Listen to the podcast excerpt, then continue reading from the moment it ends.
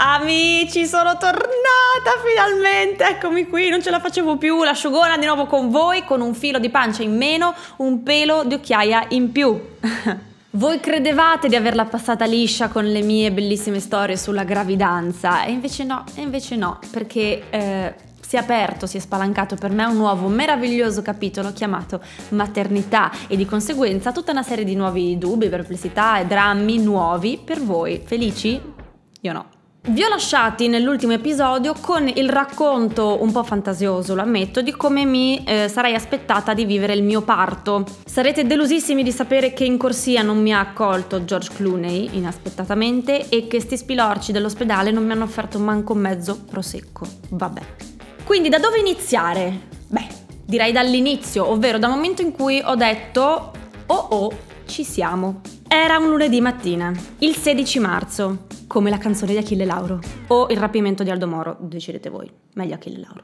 Da qualche notte io mi svegliavo in piena notte e allarmavo Tommy, lo svegliavo e lui sudava sette camicie, povero, perché io sentivo dei dolorini strani, delle sensazioni nuove, delle contrazioni basse eh, che duravano un po' e poi però svanivano nel nulla. Quindi una serie di falsi allarmi incredibili. E io su consiglio dell'ostetrica, visto che comunque percepivo che si stava avvicinando il momento, le provavo tutte per accelerare il processo e per indurre sto benedetto travaglio, tipo bagni caldi, eh, facevo le scale del condominio su e giù ripetutamente per tenermi così un po' in forma, visto che causa quarantena una passeggiata al parco era infattibile, i condomini mi scambiavano per la portinaia, tanto che mi vedevano. Insomma, le avevo provate tutte, tutte tranne, eh, tranne quella roba là, insomma, quelli, che sarebbe il, il metodo no, più consigliato per indurre il, il, travaglio, quella cosa che si fa quando si, si è giovani, vabbè, il sesso. Comunque, quello no, perché ricordatevi che ero ancora in pieno bozzolo della spossatezza e non che ci sia uscita tuttora, insomma. Comunque, quella mattina mi sono svegliata riposatissima. Dopo 10 ore di sonno avevo dormito come un bebè. Anzi, con un bebè. e se ci penso, io credo che la vita abbia voluto omaggiarmi per l'ultima volta con l'ultima nottata di sonno di fila. È stato meraviglioso. Tommy si era alzato ed era andato in cucina di là a mettere sul caffè e a preparare il tavolino per fare colazione in terrazza. Era una bellissima giornata. Io intanto eh, ero andata in bagno per i miei rituali mattutini, l'acqua, la cremina, la cosa, il contorno occhi. E intanto messaggiavo come ogni giorno, ogni mattina, un po' con la mia famiglia, un po' con le amiche, perché tutti in quei giorni mi chiedevano allora, tutto ok? Tutto dentro? E io come ogni giorno stavo rispondendo ancora niente, calma piatta, che palle. Non faccio neanche in tempo ad allegare le emoji con la faccina annoiata che, come un fulmine a ciel sereno, all'improvviso dal nulla sento una sensazione mai provata prima. Un misto tra una scarica elettrica potentissima al ventre e una fitta mestruale potenza più 800 milioni. A che ho pensato, Certo che potevo evitarlo il frico di patate ieri sera, ma poi mi sono ricordata che le fitte da frico ti prendono la trippa ma nella fascia più alta e poi non durano così tanto. Quella era un'altra roba. Ok, la fitta passa.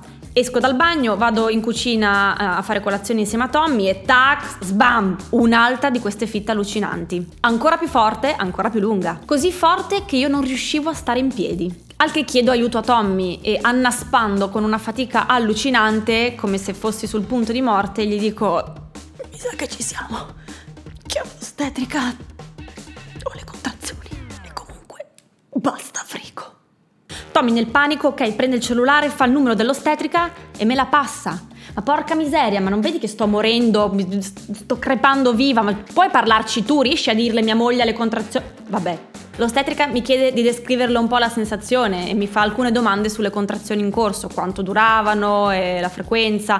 E mi duravano circa un minuto e mi prendevano circa ogni 3-4 minuti, da manuale. Lei mi dice, ok, Teo sta arrivando, vieni in ospedale. Ci vestiamo in fretta e furia, io con un pelo di fatica perché ogni volta che mi prendeva una di queste contrazioni non riuscivo a fare nient'altro che non fosse accartocciarmi su me stessa e rantolare come se stessi per morire. Mi sono vestita accartocciandomi sul pavimento come una dei corpi speciali. Prendiamo i borsoni, le nostre cose e ci fiondiamo fuori casa. Io un po' in apprensione perché in tutta um, onestà, non ditelo a nessuno, ma abbiamo fatto una cosa che va contro i miei principi, ovvero abbiamo lasciato la colazione apparecchiata sul tavolo e l'idea di quelle tazze piene di caffè latte ferme lì per dei giorni sul tavolo ancora oggi mi fa rabbrividire. Vabbè, via. Macchina, ci siamo. Era il momento di gloria di Tommy, il momento che lui progettava minuto per minuto da mesi. Io mi contorcevo come una matta e la novità era che adesso le fitte mi prendevano anche tutte le gambe, una roba piacevolissima. Lui schiacciava su sto acceleratore e voleva addirittura a un certo punto anche abbassare il finestrino sventolando un fazzolettino bianco in segnale di emergenza, ma per fortuna non è servito perché causa coronavirus quella mattina le strade di Milano erano vuote quando la pandemia aiuta. E siamo arrivati in ospedale in eh, poco più di 10 minuti, penso. Fonte di imbarazzo estremo per me è stato l'ingresso in ospedale. In preda alle contrazioni non c'era verso alcuno di dissimulare, sembravo la bambina dell'esorcista. Non riuscivo a contenere le facce e i versi del dolore. Il tragitto dalla macchina fino al pronto soccorso è stata una walk of shame allucinante. Guardatecela com'è, selfie, ah, si sta partorendo addosso. Arrivo finalmente in pronto soccorso, da sola perché i mariti non entrano. Faccio tutta una piccola trafila coronavirus, mi misurano la febbre, lavaggio mani, mascherina, mm, qualche domanda sul mio stato di salute e dentro. Poi eccomi in sala d'attesa con un'altra donna a fianco a me che mi guardava allibita, contorcermi dal dolore e provava visibilmente molta pena per me. E mentre si faceva il segno della croce e mi schizzava l'acqua santa, mi chiamano finalmente domande, documenti, e la tessera sanitaria ce l'ha e ogni quanto le contrazioni e la famiglia tutto ok. Ma lei era comello? Dai, cazzo, non vedi che sto morendo? Ci possiamo sbrigare? Vabbè, finalmente mi visitano lì in pronto soccorso e eh, la dottoressa dice queste parole. Chiamate subito l'ostetrica della signora e portatela in sala parto, perché questa va come un treno. Questa va come un treno. Queste parole mi hanno fatto raggelare il sangue. Da una parte ero spaventatissima, dall'altra ero emozionatissima. Teo c'era, stava arrivando. E tutta la situazione era semplicemente incredibile. La fase di cottura era terminata. Era il momento di impiattare. Che lo spirito di Bruno Barbieri sia con me. Niente sarebbe stato più come prima. Arriva l'ostetrica, sedia a rotelle, mi ricongiungo con Tommy che nel frattempo aveva parcheggiato ed era arrivato e via di corsa in sala parto. Una volta in sala parto mi tolgo i miei vestiti, mi metto la camicia da notte per stare più comoda e inizia tutta la, la trafila di preparazione al parto. Io tremavo come una foglia. E l'ostetrica mi diceva, tranquilla, è normale. Allora, io voglio dire a tutti i medici, dottori, ostetriche, infermieri, chiunque mi stia ascoltando, la frase è normale è la cosa che tranquillizza di meno in assoluto nel mondo. Mi attaccano tutti gli strumenti per monitorarmi le contrazioni, per monitorare il piccolo e nel frattempo arriva l'amico anestesista che io aspettavo come il Natale. E per chiarezza non ho avuto mai nessun dubbio riguardo a fare l'epidurale. Una volta settato tutto si trattava di aspettare che io raggiungessi la dilatazione necessaria per iniziare le spinte, quindi c'è stata una mezz'oretta di calma, eh, di idillio, in cui ho anche chiacchierato con l'ostetrica, ci siamo raccontate insomma delle cose, parlato del più e del meno. Ma questa bella situazione è durata molto poco perché ricordatevi che andavo come un treno. Mamma freccia rossa, avrei dovuto chiamarlo Italo. Il momento delle spinte ve lo risparmio. Ve lo risparmio perché non vorrei essere indelicata nei confronti di chi non ha ancora partorito. Tutto quello che vi posso dire è che è dura, ma ce la si fa. E ce la si fa perché all'improvviso tu, donna, tiri fuori una forza che non sapevi di avere nascosta da qualche parte. Tommy, che era a fianco a me e guardava la scena da spettatore allibito, dice di non aver mai sentito urlare qualcuno così forte. Ero assatanata, indemoniata. Io non capivo niente, ma sapevo solamente una cosa. Teo stava arrivando, dovevo tirarlo fuori da lì e dipendeva solamente da me. E così in 30 minuti massimo Teo è uscito. All'improvviso sento una vocina nuova piangere. Dico, che sollievo, piange, ok.